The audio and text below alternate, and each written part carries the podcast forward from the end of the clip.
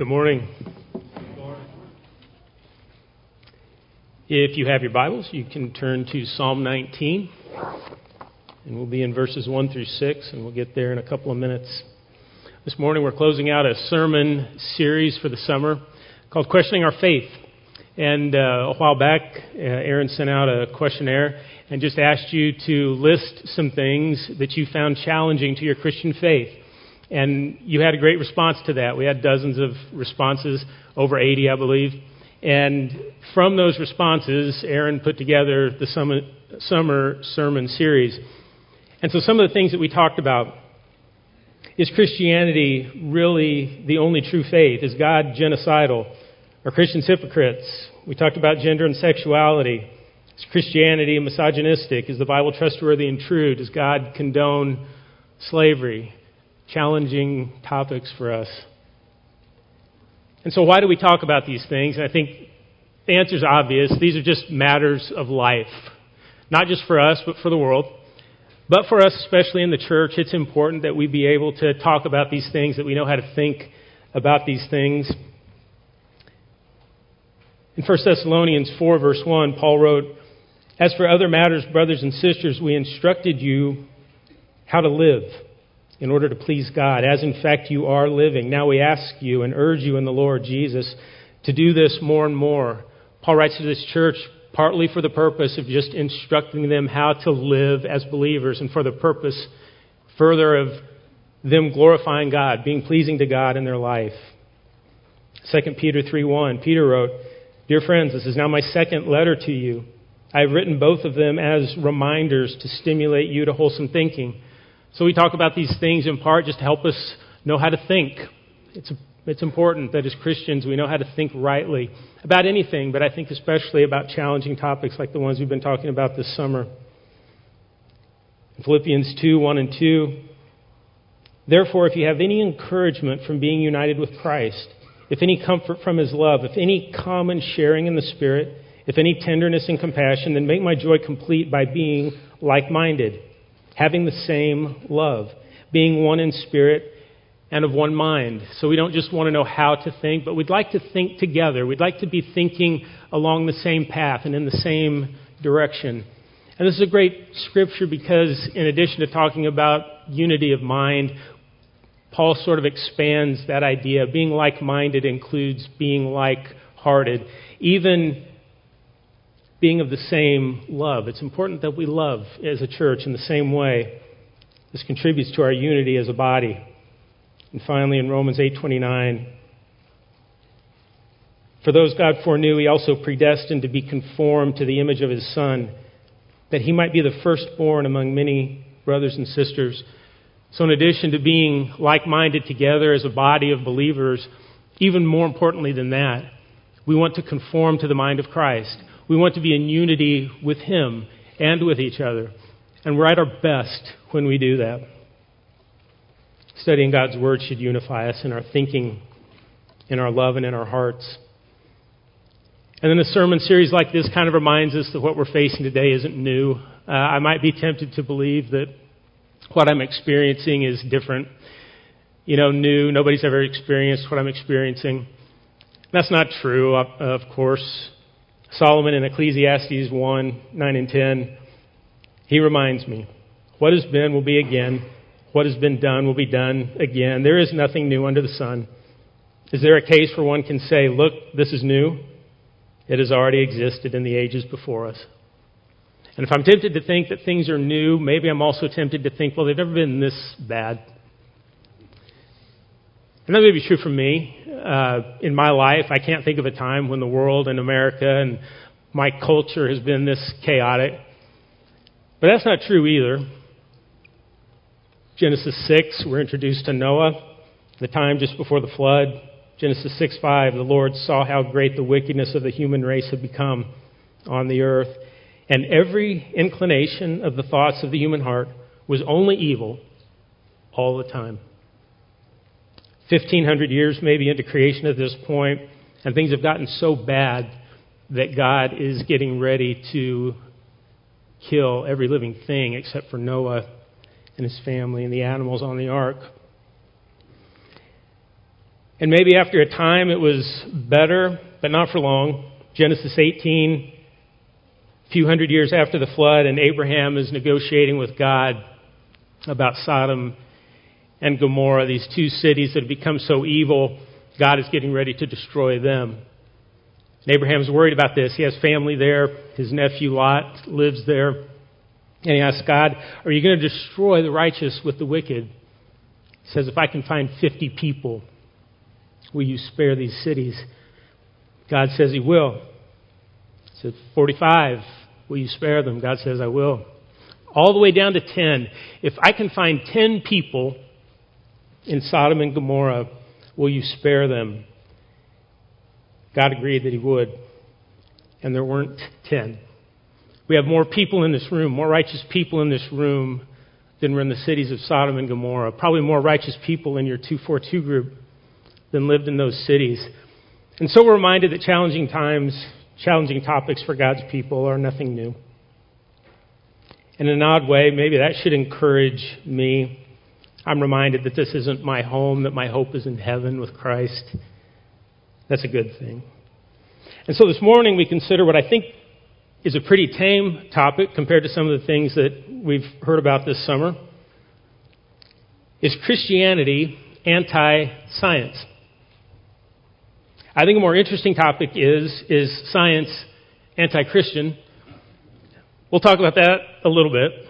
Uh, it is related actually to our topic, but it's not our main topic, so we'll stay in our lane. It's Christianity anti science? If you would stand with me, and I will read Psalm 19, verses 1 through 6. David writes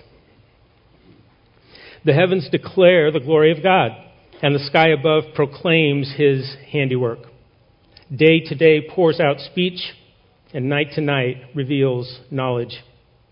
There is no speech, nor are there words, whose voice is not heard. Their voice goes out through all the earth, and their words to the end of the world.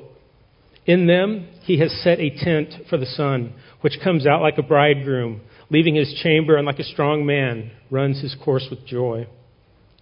Its rising is from the end of the heavens, and its circuit to the end of them, and there is nothing hidden from its heat. Thanks. You can be seated.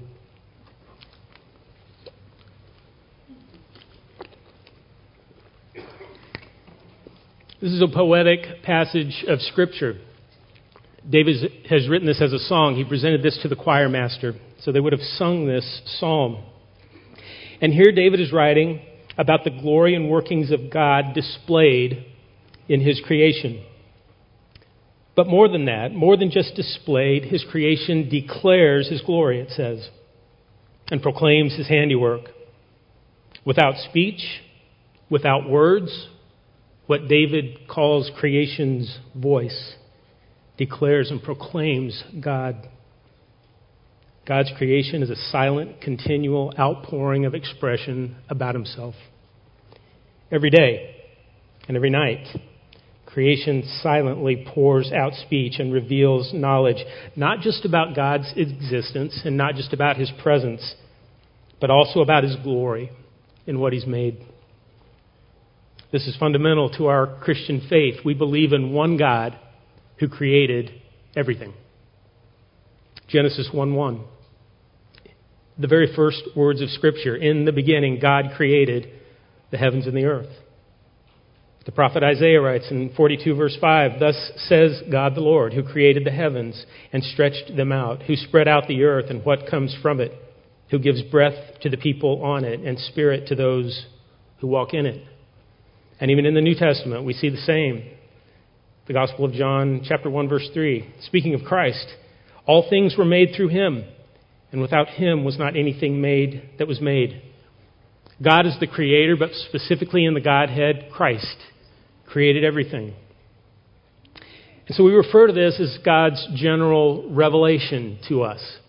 To all mankind, God has revealed himself in creation. And this is a theme in the Old Testament, and it's also a theme in the New Testament. Turn to Romans chapter 1. Romans chapter 1. This is a passage of Scripture that we've visited a few times this summer. It's a very relevant passage of Scripture for us. And in verses 19 and 20, Paul is writing about the ungodly, the unrighteous, and he says, For what can be known about God is plain to them. By the way, it's plain to us also. For what can be known about God is plain to them because God has shown it to them. The NIV says it's plain to them because God has made it plain to them. For his invisible attributes, namely his eternal power and divine nature, have been clearly perceived ever since the creation of the world in the things that have been made, so that they are without excuse. Again, creation revealing not just God's presence, not just the existence of a God, but the nature and character of God, His wisdom, His love, His goodness, even His justice, all displayed in heavens and all perceived by everyone. It says, What can be God? What can be known about God is plain to them. His invisible attributes, His power, His divine nature, things we can't see, have been clearly perceived. The general revelation of God. And we know this general revelation is not saving revelation. We read about the saving revelation of God in places like Romans 8 and John chapter 6. We know it's not his saving revelation because, in spite of knowing God from his general revelation, people still reject him. But they don't reject him because they don't know him, they reject him because of sin. So, how does this relate to the question before us today if are Christians anti science? I think we'll see that our understanding of creation has a lot to do as Christians with our understanding of science. It'll help us to define a couple of terms, so we'll try to define Christianity and science. Christianity, for a very simple definition, worship and obedience to Christ based on the teaching found in the 66 books of the Bible. This would be a very Protestant definition of Christianity. But for much of church history, Christianity included the Roman Catholic Church. And for the purpose of our discussion today, it's going to include the Roman Catholic Church. It wasn't until the 1500s and the Reformation with Martin Luther that our Protestant understanding of the modern church developed. And then, strictly speaking, what is science? Lots of definitions for science. They're all fairly similar. We'll call it the systematic study of the structure and behavior of the physical and natural world through observation, experimentation, and the testing of theories. The physical and natural world, we would refer to that as Christians as creation. Another definition, very similar, the intellectual and practical activity encompassing the systematic study of the structure and behavior of the physical and natural world. Again, creation through observation and experimentation. Science, for us, science is the study of the physical and natural world that God has made. As Christians, do we find ourselves opposed to the systematic study of the physical and natural world? No. Why would we be? For us, science is nothing more than the study of God's creation, this magnificent general revelation of Himself to mankind. In fact, we're wired this way to acquire knowledge and learning. Proverbs 10, verse 14. The wise lay up knowledge, but the mouth of a fool brings ruin near. Proverbs 18:15.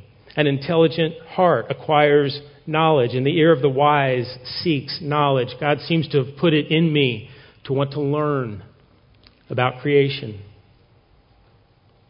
And so, where does this accusation against Christianity being anti science come from? And I think it turns out that it comes from several places. We'll talk about a few. This won't be an exhaustive list, but it's a relevant list. It's a short list, three places, and in no particular order. But one place that we see it originate is from the world of secular science, and I would specifically say primarily from the world of academia. So the universities can be a source of this idea that Christianity would be opposed to science. A few examples. Dr. Jerry Coyne was a professor of uh, ecology and evolution at the University of Chicago. He wrote a book called Faith versus Fact. He said this As the West becomes more and more secular, and the discoveries of evolutionary biology and cosmology shrink the boundaries of faith, the claims that science and religion are compatible grow louder. If you're a believer who doesn't want to seem anti science, what can you do? You must argue that your faith or any faith is perfectly compatible with science. And so one sees claim after claim from believers, religious scientists, prestigious science organizations, and even atheists, asserting not only that science and religion are compatible, but also that they can actually help each other. This claim is called accommodationism. But I argue that this is misguided, that science and religion are not only in conflict, even at war, but also represent incompatible ways of viewing the world. Science and Christianity, for Dr. Coyne, aren't just in conflict. They're at war, they're, they're locked in a battle. But he raises a couple of points here that are important. Number one, just the inherent conflict he sees between religion and science, and I think especially between Christianity and science. For him, this is a legitimate conflict. He's committed himself to it, he's written a book about it. And the other thing he brings up is just this idea of worldview, and this becomes very important to the discussion. So I agree with a lot of what he's said here. I don't agree with his conclusion, but some of his thinking, arriving at his conclusion, we would agree with just from opposite ends of the coin. John Lennox is a professor of mathematics at Oxford. He's a Christian. And he tells a story of two Nobel Prize winners in physics, one of them an atheist, one of them a Christian. And he just tells the story to make this point about worldview. He says, These men both did great science. They both won the Nobel Prize. One's a Christian, one isn't. He just makes the point that the difference is not in the science. They look at the same science, they go about learning science in the same way. They go about executing science in the same way. They will use the same scientific method to maybe come to very similar conclusions. But he said what separates them is their worldview, and this idea of worldview becomes very important as we talk about science as Christians. Harvard University evolutionary biologist Dr. Richard Lewontin expresses an honest, albeit more cynical perspective in justifying his commitment to science. Dr. Lewontin said, We take the side of science, he's talking as opposed to faith or religion. We take the side of science in spite of the patent absurdity of some of its constructs, in spite of its failure to fulfill many of its extravagant promises of health and life, in spite of the tolerance of the scientific community for unsubstantiated, just so stories, because we have a prior commitment, a commitment to materialism.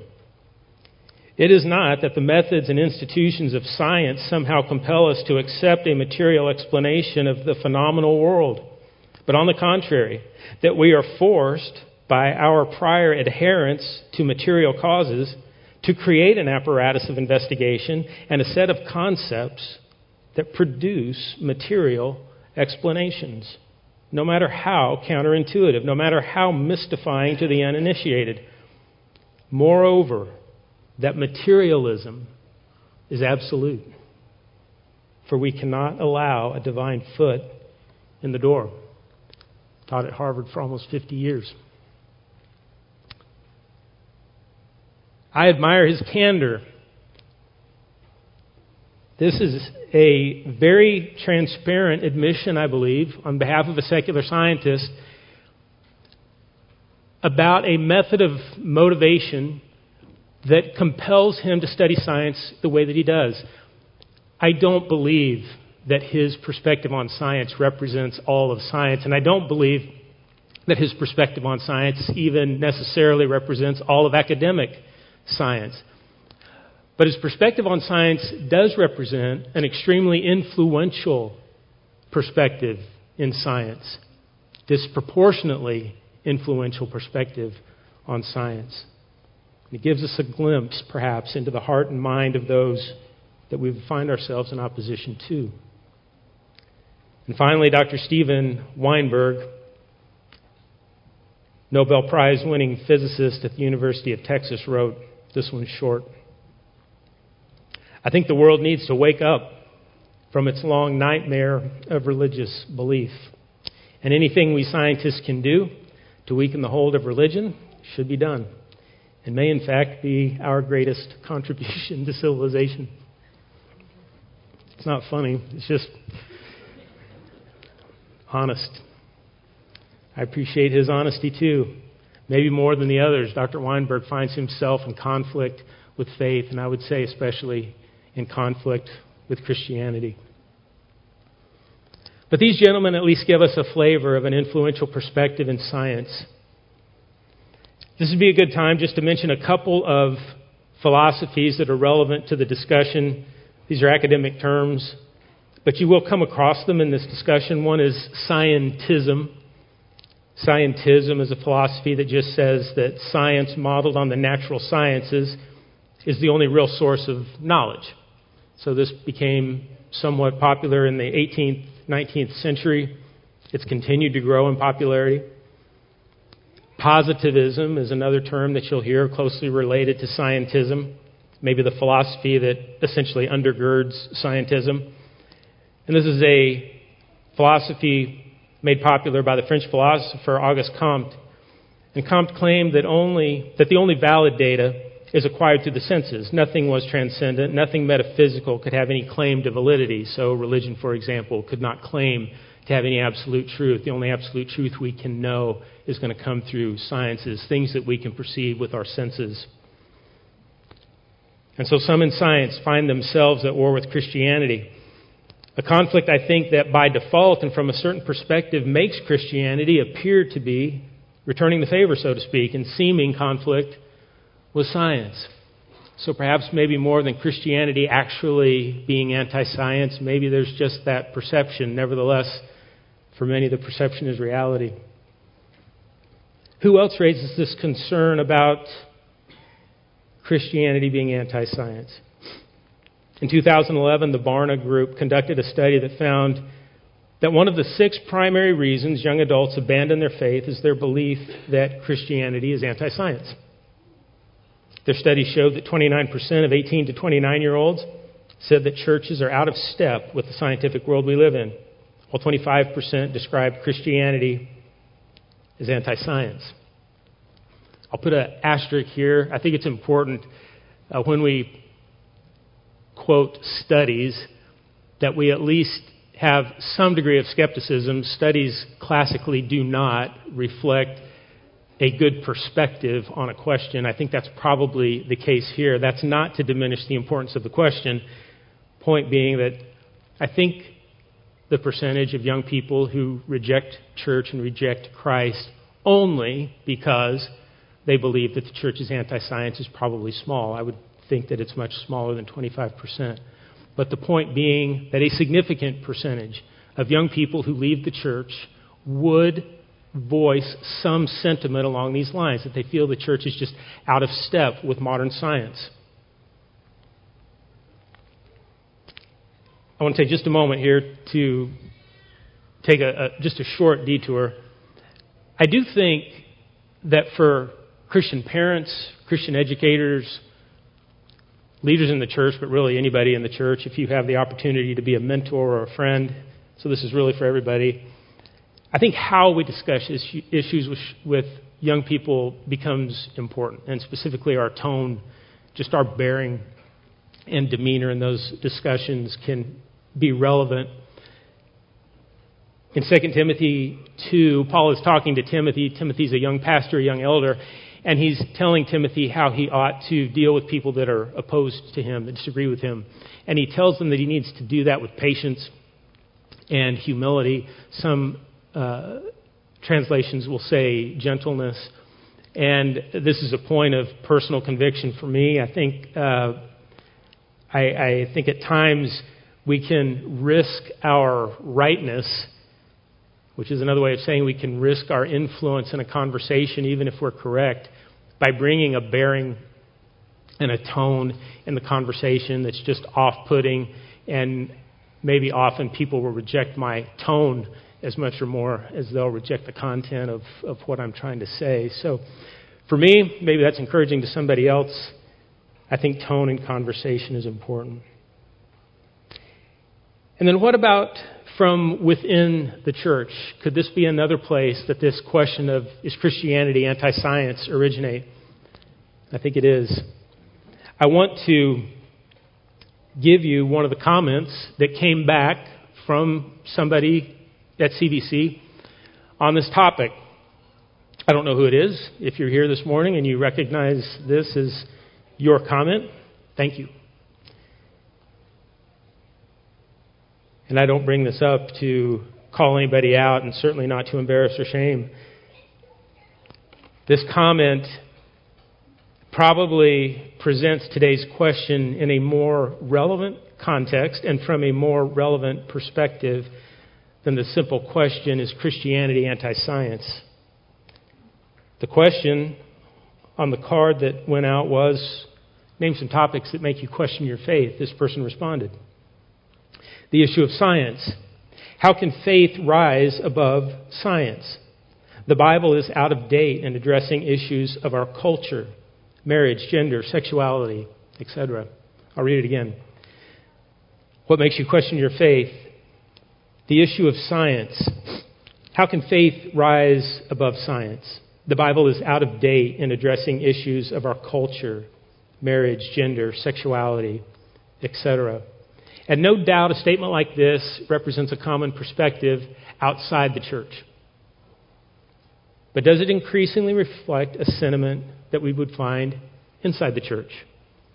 I think it does. This comment presents three implications that actually become relevant to our question today as it relates to the broader definition of the contemporary understanding and perception of science. The first implication how can faith rise above science? This implies that science, whatever we believe that to be, is more foundational and necessary than faith in our perception of the truth. The second implication let me back up for just a second. I think that first one would harken back to our uh, definitions of, of scientism a few minutes ago. This idea that the only objective knowledge can be obtained through science and nothing else. That would make science a very foundational item for someone who has this perspective. Number two, the Bible is out of date. This implies a belief that Scripture was relevant perhaps in its day. But at some point in history, it's become less relevant, maybe even irrelevant to Christians, to Christianity.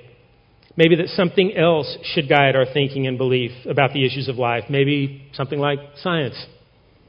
And then the third implication as regards science and scripture in the context of what they would say are issues of culture and they specifically mention marriage, gender, and sexuality, implying that ideas, even cultural issues, are now somehow intertwined into our contemporary understanding of science. As I was preparing in my notes, at some point I started writing science. Science in quotes as if to indicate that somehow it's morphed into something other than what we've traditionally known it to be. And we see that in the cultural context that science has become a very fluid concept, able to mean whatever the user wants it to mean, depending upon the context of the moment. So, are these implications from the survey comment true? Is science actually the ultimate truth upon which all else I believe in rests? Has Scripture essentially expired? in terms of its authority and relevance? And if so, what else am I to look to to guide my belief and behavior? Again, I think this person would suggest that science would be what I'm to look to. And do the challenging cultural issues of the day redefine what science actually means? And gently, humbly, hopefully patiently, I would suggest that we as Christians should instinctively feel resistance to these ideas. They are not true. And that our faith is more fundamental to our existence, both natural and eternal, than science is, or even legitimate science is. Hebrews 11:1. The writer writes, "Now faith is the substance of things hoped for, the evidence of things not seen." This is a unique aspect of our Christian faith. We actually do believe that faith is the substance. Faith, not science, not what we can just determine from empirical data or experimentation, but Faith is the evidence. This is the issue of Christianity that Dr. Coyne takes such issue with, that he wrote a book about. For him, it is impossible to reconcile this idea that faith would give us reason to believe substantially in anything, that only science could accomplish that. In John chapter 20, Thomas is meeting the risen Christ for the first time, and we recall his doubt. And so Christ invites him to look at his hands and look at his side. Thomas does and said, My Lord and my God. Jesus said to him, Have you believed because you have seen me? Blessed are those who have not seen and yet have believed. God values the faith of his people who believe despite not having seen. It's a distinguishing feature of the Christian faith. We also believe that Scripture is timeless in its truth and application. Matthew 24:35 Christ said, "Heaven and earth will pass away, but my words will by no means pass away." Scripture is timeless. We believe it to be true. John 17:17 17, in his priestly prayer, praying to the Father, Christ said, Sanctify them by your truth. Your word is truth. We believe unwaveringly in the truth of Scripture. That's never changed. And then finally, we believe that science itself, in its best and truest form, actually means something. And something similar to the original definitions that we wrote down, not in the vein of scientism, but in the traditional academic definition of science. It's just the examination, the systemic study of the natural world. And for us, we believe that that should affirm the truth about what God has made in creation, just as Psalm 19 and Romans 1 assert. And so, is Christianity anti science? Again, in the strict sense, I would say no. But when science is uncertain or fails, or is simply no longer science, but a synonym or euphemism for whatever philosophy of the day is demanding our attention and obedience, are we opposed to that? I would say sometimes, yes. Because we, can, we feel compelled to uphold truth.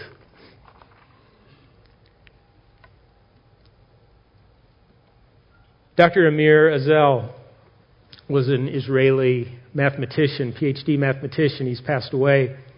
But in 2014, he wrote an opinion piece called Why, Why Science Does Not Disprove God in Time Magazine, of all places. I'd like to share a couple of ex- excerpts. They're long, so bear with me. Dr. Aczel said, Science is an amazing, wonderful undertaking. It teaches us about life, the world, and the universe. But it has not revealed to us why the universe came into existence, nor what preceded its birth in the Big Bang. Biological evolution has not brought us the slightest understanding of how the first living organisms emerged from inanimate matter on this planet. Neither does it explain one of the greatest mysteries of science. How did consciousness arise in living things? Where do symbolic thinking and self awareness come from? What is it that allows humans to understand the mysteries of biology, physics, mathematics, engineering, and medicine? And what enables us to create great works of art, music, architecture, and literature? Science is nowhere near to explaining these deep mysteries. He continues. But much more important than these conundrums is the persistent question of the fine tuning of the parameters of the universe. Why is our universe so precisely tailor made for the emergence of life? This question has never been answered satisfactorily, and I believe that it never will find a scientific solution.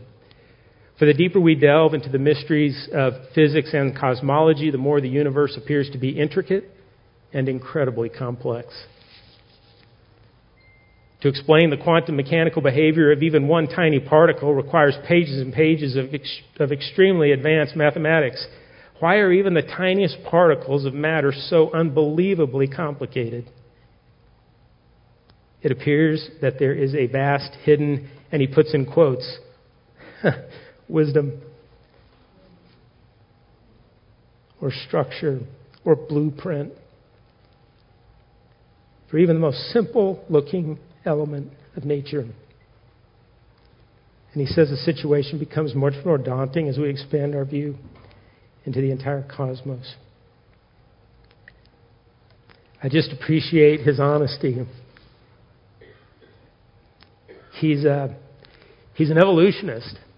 He's not a Christian, and yet in creation, he just kind of gets it. There's just something about it that science can't explain. Can we prove we're not anti science? Sorry. We could recite a long list of notable Christian scientists, past and present. People like John Lennox, Robert Boyle, Antoine Lavoisier, Michael Faraday, Gregor Mendel. I'm just trying to make the point that there's a bunch of them. Isaac Newton. Isaac Newton was not an Orthodox Christian, but he was a fervent believer in God. He felt God was essential to the existence of space, and he said, Gravity explains the motions of the planets, but it cannot explain who set the planets in motion. God governs all things and knows all that is or can be done. In her book, Confronting Christianity, Rebecca McLaughlin lists nearly a dozen Christian professors at MIT. We could elaborate on the contribution of the Reformation to the scientific revolution of the 16th and 17th centuries. We could remind ourselves of the multitude of hospitals and universities throughout the world that were founded by Christians for the purpose of glorifying God and service to humanity and education, including science. The motto of Oxford University Dominus Illuminatio Mea, Latin for the Lord is my light, from Psalm 27.